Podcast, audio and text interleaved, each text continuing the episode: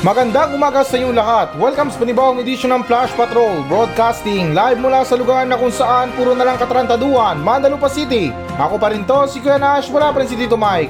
Ngayong araw ay August 16, 2022. At ngayon, para sa mga balita. Pangulong Marcos nagpaliwanag kung bakit tinanggihan ang importasyon ng asukal. Tulpo, ipinagtatagalog ang lahat ng government notice. DOJ kinasuhan ng mga membro ng church-based organization dahil sa di umano'y pagpopondo ng terorismo. Pilipinas, negosyasyon sa pagbili ng US helicopters matapos silaglag ang deal sa Russia. Tatlong katao huli sa pagnanakaw ng Nigeria sa QC.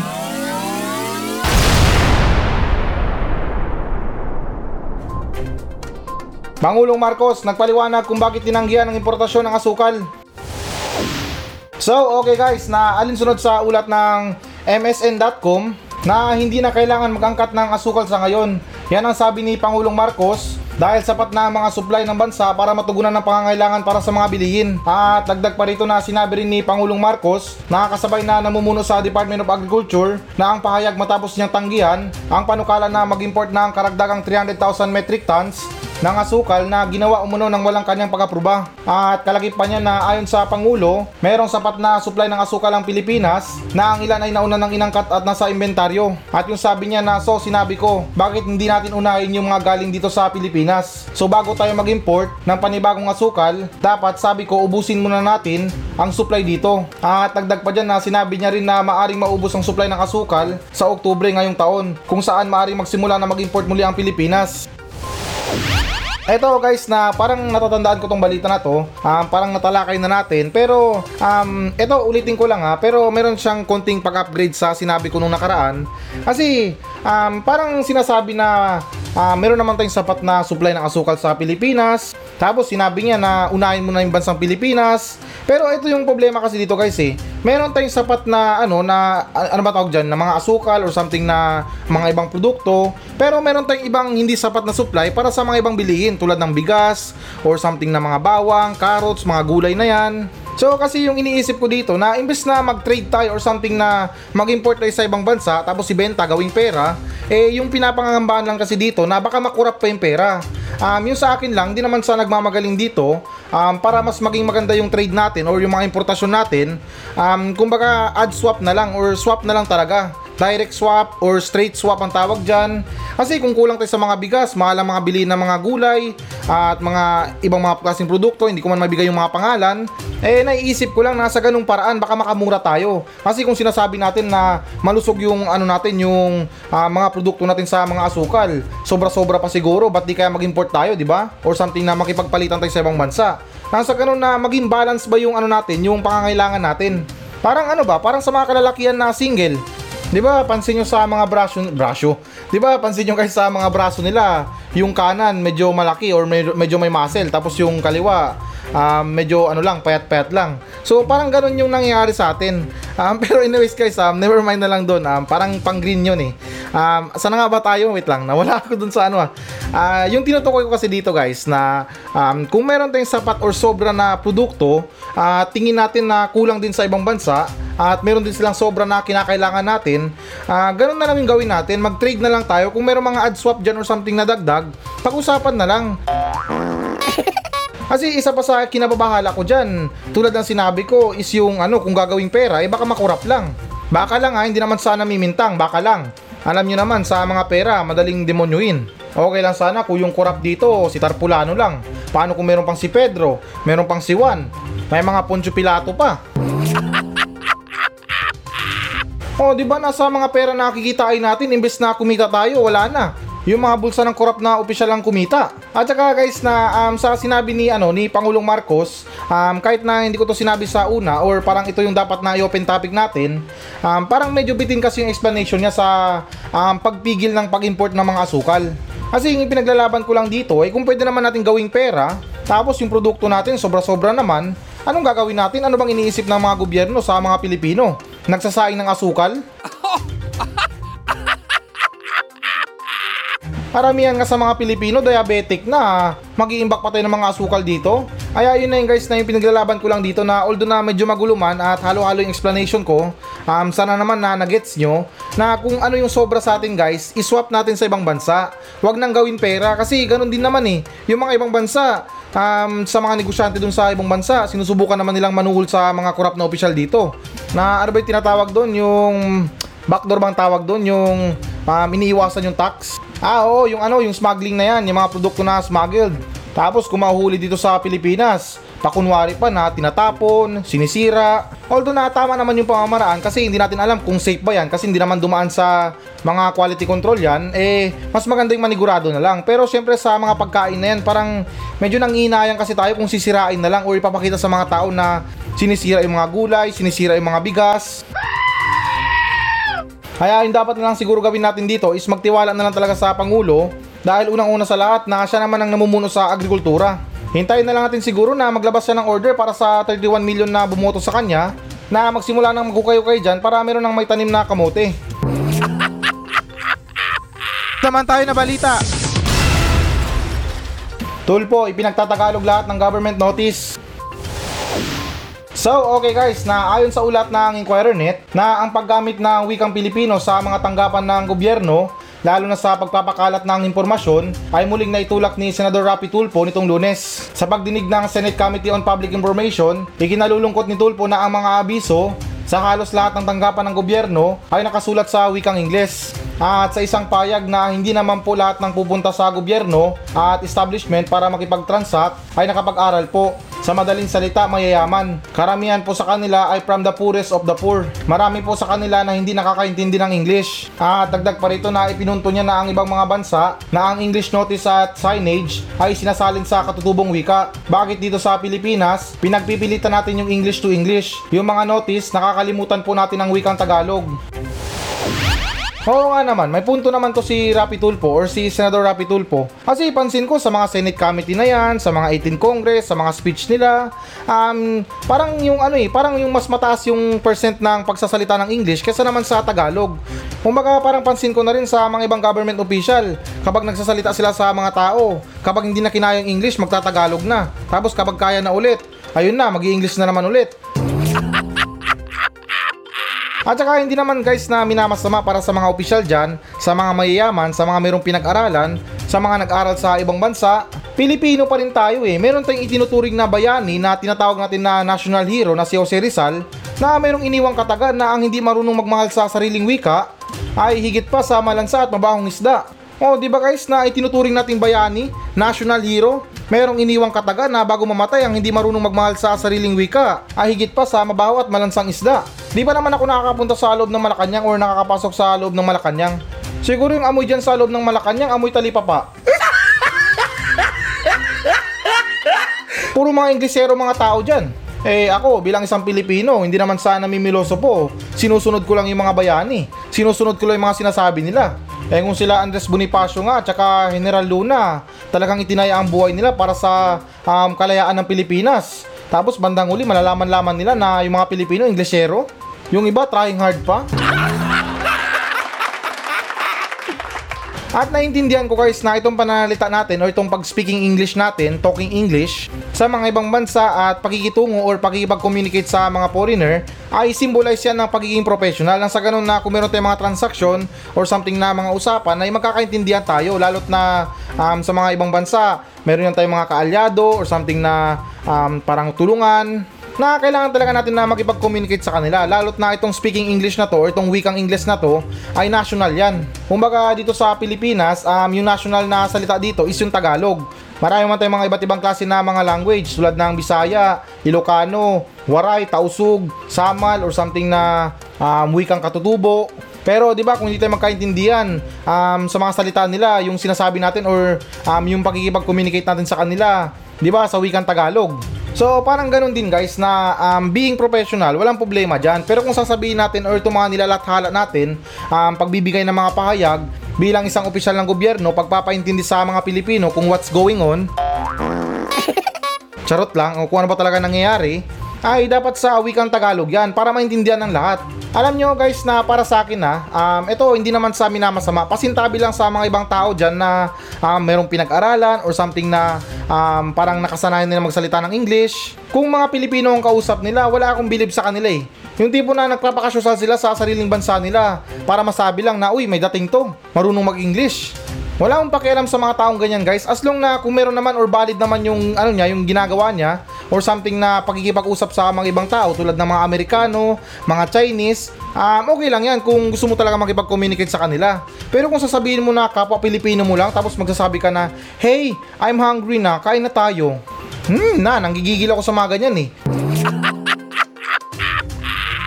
Ulitin ko guys at linawin ko ah, walang problema kung magsasalita tayo ng English or um, gumamit tayo ng wikang English kung meron tayong kausap na mga foreigner or para makipag ano lang, pakipag ano ba tawag yun, makipag-communicate lang. 100% guys na walang problema doon. Nagpapakita lang tayo ng pagiging professional natin kasi bilang isang Pilipino ay hindi rin tayo kulilat sa pagsasalita ng English. Um, tulad sa mga Amerikano na yan, kahit tambay ka lang, um, rerespetuhin ka kasi alam mo kung paano makipag-communicate sa mga foreigners. Pero yun lang talaga guys na hindi ko lang maintindihan para sa mga gobyerno sa mga sulat na ipinapadala nila sa mga subina na yan or something na um, kung may mga notice na yan sa mga bill natin ay yung mga nakalagay doon English. At saka linawin ko lang din na hindi naman porket na sinasabi or sinusulong ko rin yung dapat gumamit tayo ng wikang Pilipino eh wag naman po sana yung mga pinaglumaang wikang Pilipino. Yung tipo na hinalungkat pa sa baul para ilagay lang sa mga sulat. Oo, di ba guys, na kung mapapansin nyo, kung tutuusin talaga ha, kung magsasalita man tayo ng wikang Pilipino talaga, ay para bang yung iba sa atin ay mahirap maintindihan or nahihirapan silang umintindi. Dahil yung iba nasa kailaliman na talaga ng lupa hinukay yung wika na yon or something na words na yon. Na kung mapapansin nyo sa mga palabas sa mga pelikula na yan, uh, mayroong mga words doon na iniibig kita binibini. Basta yung tinutukoy ko dito guys na yung mga wikang Pilipino na sobrang lalim na. Dapat yung local na local na words Pilipino, um, yung may halong ano, yung Pilipinong kanto. Eh kung hanggat maaari lang, kung pwede lang ha, um, di naman sa binababo yung sariling wika natin. At saka kung mapapansin nyo rin sa mga wikang Pilipino, yung ginagamit din natin, um, parang hindi na malalim na mga wikang Pilipino, na minsan na talagang kinakailangan na haluan ng words na English, pero wag naman talaga yung dire-diretso na. Halimbawa na lang sa mga pagpapadala sa atin ng mga sulat sa mga traffic violation. Tapos na nakasulat doon, nahuli ka sa Gedli, nag-overtake ka. Kinat mo yung kalsada kaya nag-cause ng traffic. Oh, di ba yung mga something na ganun na basic na pagtatagalog? Kasi kung malaliman talaga, eh, parang mababaliw rin tayo na umintindi ng mga sinaunang wikang Pilipino. Naintindihan ko yung mga kapanahonan ni Jose Rizal, Andres Bonifacio, General Luna, na yung mga ginagamit nilang wika ay talagang pang sinauna talaga. Yung tinutukoy ko kasi dito guys na mas maganda yung nakasanayan na natin. Yung tipo na kahit na may konting English basta maintindihan. Kasi yun na nga guys na kahit paulit-ulit tayo dito na tulad ng sinabi ko na hindi talaga may iwasan sa mga words na sinusulat natin or something na naman tawag dyan, mga paragraph, mga sentences, tulad ng pagsabi na, o oh, sige na, matulog na tayo, good night, I love you, sweet dreams. O di ba na ganun lang ka-basic na yung maintindihan natin. Kasi kung sasabihin natin sa Tagalog talaga, yung sa sinabi ko kanina, paano yun? Sige na, matulog na tayo. Magandang gabi. Matamis na panaginip para sa'yo. Oo, di ba? Parang medyo um, hindi tayo komportable pakinggan. Kaya hanggat maaari guys, para sa mga lokal natin na gobyerno at sa mga articles na sa mga balita, um, sana Tagalog lahat eh. Nang sa ganun na yung ilan sa mga Pilipino ay hindi lang maniwala sa mga video na napapanood nila. Matuto rin sila magbasa kasi isa yan sa mga dahilan kung bakit na maraming mga Pilipino ang napupunta sa mga maling impormasyon, naniniwala sa mga fake news, nang dahil sa mga video lang ang pinapanood nila. Hindi nila binabasa yung buong kwento. Naman tayo na balita. DOJ kinasuhan ng mga miyembro ng church-based organization dahil sa umano'y pagpupondo ng terorismo. So, okay guys, na ayon sa ulat ng Philstar, na kinasuhan ng Department of Justice ang 15 katao, kabilang ang mga miyembro ng National Based Church Organization na Rural Missionaries of the Philippines dahil sa umano'y pagpupondo ng terorista.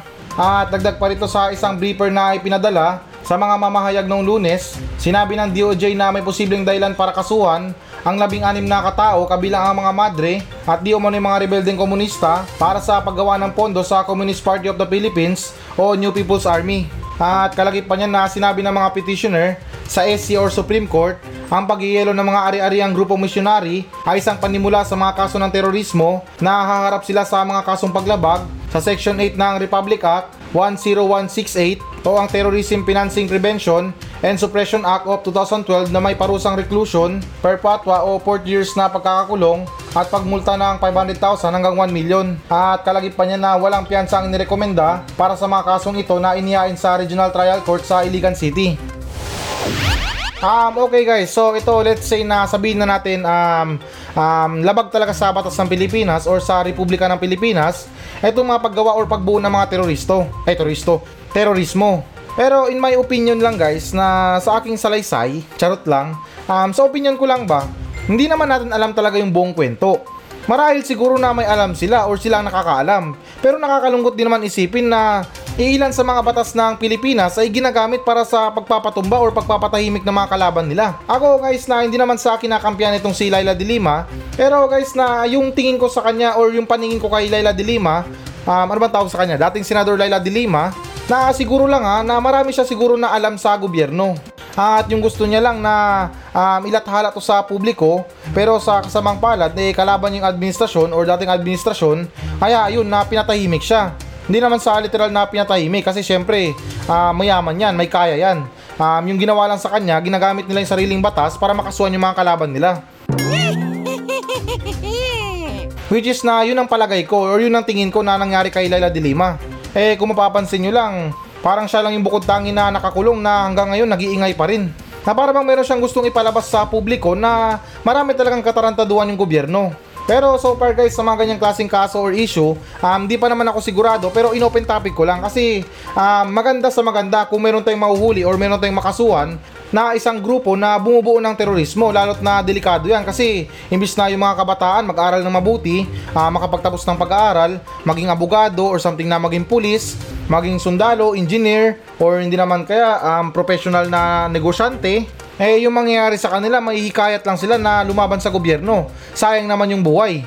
Pero tandaan natin guys sa mga ganitong klaseng paratang um, hanggat na hindi pa ito napapatunayan gusto ko lang na ipaalala sa inyo na huwag tayo agad na magbigay ng purong opinyon sa mga nasasakdal lalot na wala pang nagpapatunay. Marahil na mayroong alam yung Supreme Court or something na itong mga gustong magkaso sa kanila, pero doon lang talaga sumisingit yung hinala ko guys na iilan sa mga gobyerno ay gumagamit ng batas ng Pilipinas para ah, manahimik yung mga kalaban nila. Kumbaga sa mga labanan ng mga pobre, um, yung labanan nila patayan. Eh sa mga mayayaman sa gobyerno, yung labanan nila dyan kasuhan. Kaya nakakalungkot man isipin guys na kabilang ang mga madre dito or yung mga sisters natin sa um, sa mga simbahan na makakasuhan non-bailable pa naman. Tapos yung hatol sa pagkakakulong nasa 40 years eh yung hinala ko lang talaga sa balita na to hindi naman talaga sa nagmamagaling na para bang meron silang gustong ipalabas. Naman tayo na balita. Pilipinas, negosasyon sa pagbili ng US helicopters matapos ilaglag ang deal sa Russia.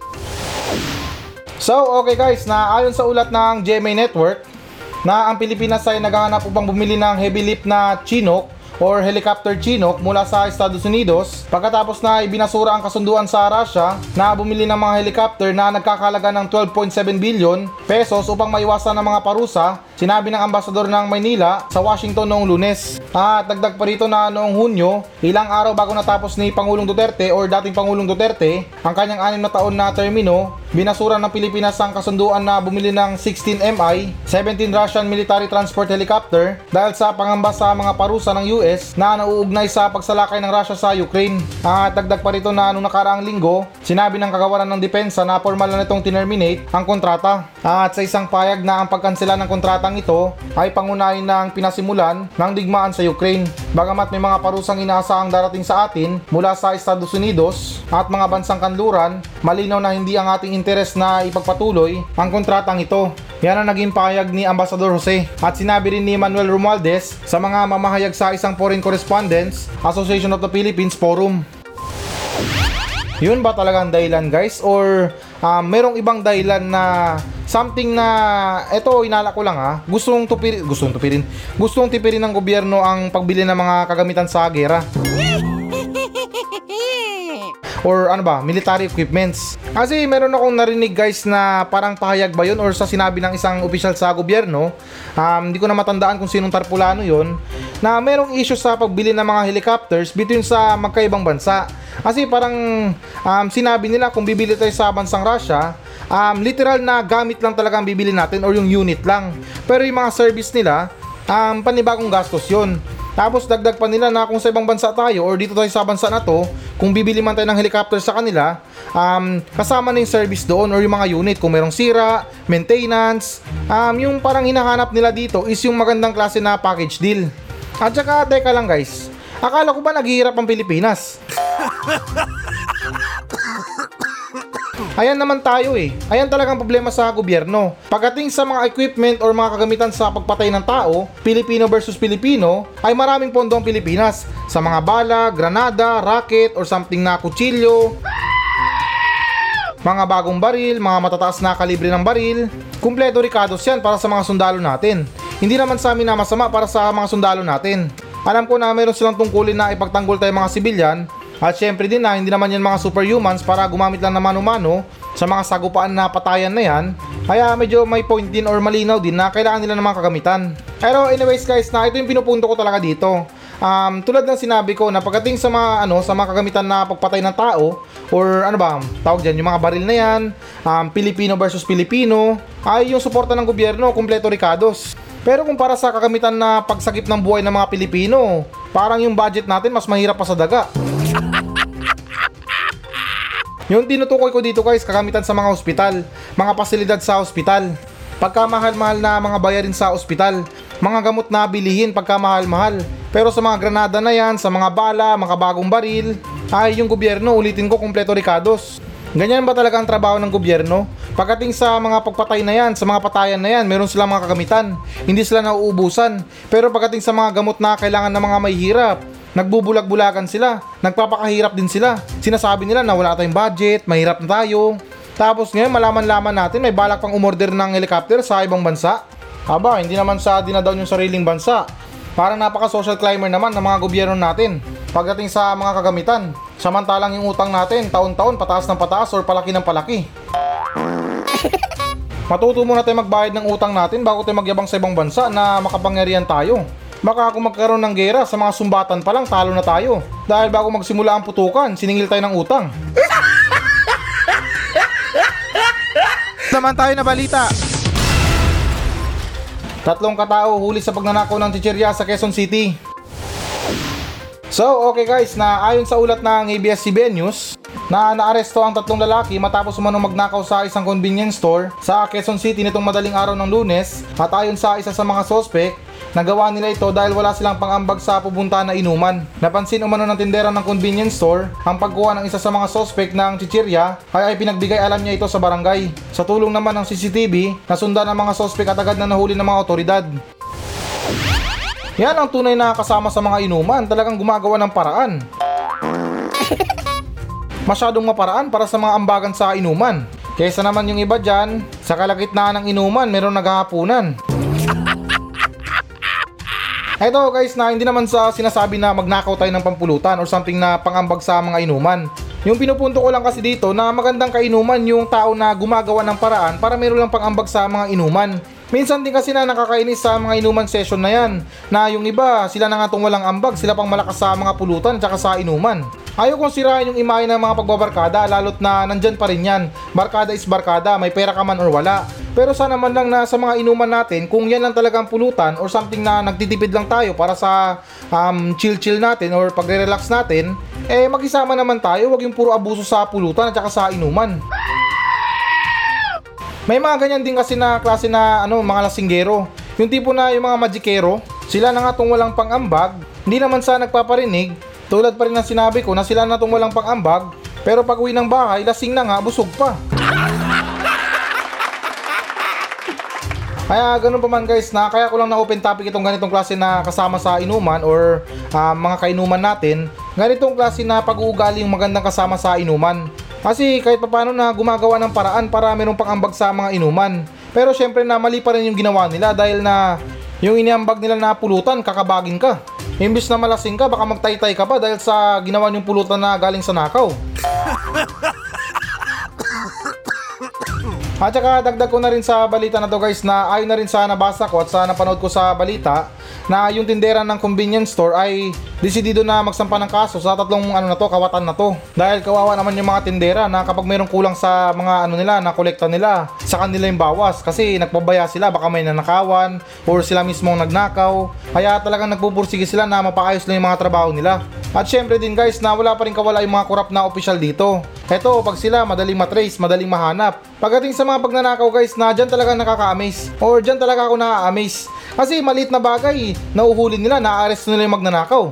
Kapirasong noodles lang, kapirasong chichirya lang, kapirasong chocolate lang, ay nauhuli nila. Samantalang sa mga korap na opisyal, ang lalaking mga perang ninanakaw nila, wala pa rin nauhuli sa kanila.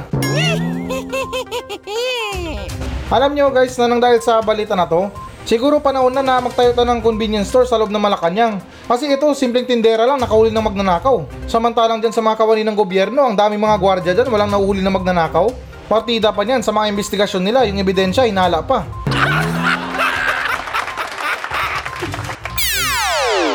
So, ayan guys, na ito na ang pinakahihintay nyo. Magbabasa natin ng audience mail. Mula pa rin to sa mga nagmensahe sa atin sa Facebook page ng Flash Patrol at ganun pa man na it's Happy Tuesday sa ating lahat, August 16. Alam ko na alam niyo yung petsa ngayon pero wala lang, gusto ko lang na i-remind sa inyo. At gusto ko lang tanungin na may pera pa ba? May natira pa sa mga sahod? Para sa mga may meron pa, congratulations. At para naman sa wala na, um, okay lang yan, iyak nyo na lang yan. At okay, na dito naman tayo sa nagmensahe sa atin na nagmula kay Roel Castellano. Ito ang sinabi niya, Good morning po sa iyo Kuya Nash. Tanong ko lang po, ano po ba ang gamot sa overthinking? Yun lang po Kuya Nash, maraming salamat. ah, gamot sa overthinking, tabasan mo yung utak mo. Bawasan mo ng konti para hindi sumobra sa overthinking. Hindi, joke lang na alam nyo lahat tayo siguro guys na nakaka-experience ng overthinking lalot na parang yung feeling natin na kulang tayo or something na meron tayong nagawang kasalanan tapos kahit na malit lang yung nagawa natin kasalanan parang lumalaki dahil sa iniisip natin Tingin ko guys na normal lang yan na pumasok sa mga isipan natin dahil minsan um, sa mga iniisip natin hindi natin makontrol yan. Pero kung sobra-sobra na guys yung overthinking natin na parang may nag-uudyok na sa atin na tumalon sa building, eh ibang usapan na yan. Psychiatrist na ang kailangan mo dyan.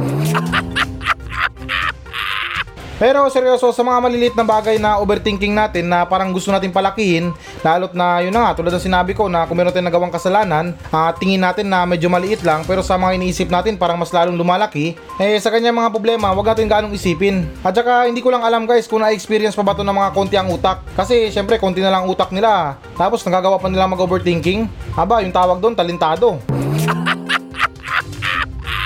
Kaya for now na hindi ko lang alam kung anong gamot sa overthinking pero um, since na may sarili tayong mga pag-iisip, ang mas maganda dyan guys na libangin na lang natin yung sarili natin sa mga mas makabuluang bagay.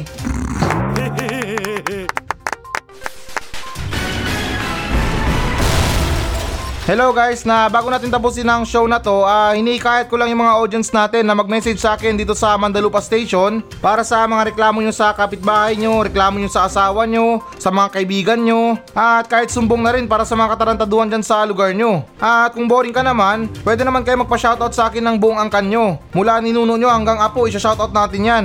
Kaya guys, na ano pang hinihintay nyo? Magmensahe na kayo dito sa Facebook page ng Flash Patrol at nakakaasa kayo na walang minti sa mga pa-shoutout nyo. Paki-like na rin ang Facebook page ng Flash Patrol. Maawa na kayo, desperado na ako sa buhay. Kaya ulitin ko, para sa mga reklamo sa buhay, reklamo sa kapitbahay, reklamo sa mga tao, ay huwag kayong maya na magmensahe sa akin sa Facebook page ng Flash Patrol dahil actionan natin yan ng makabuluhang kalukuhan.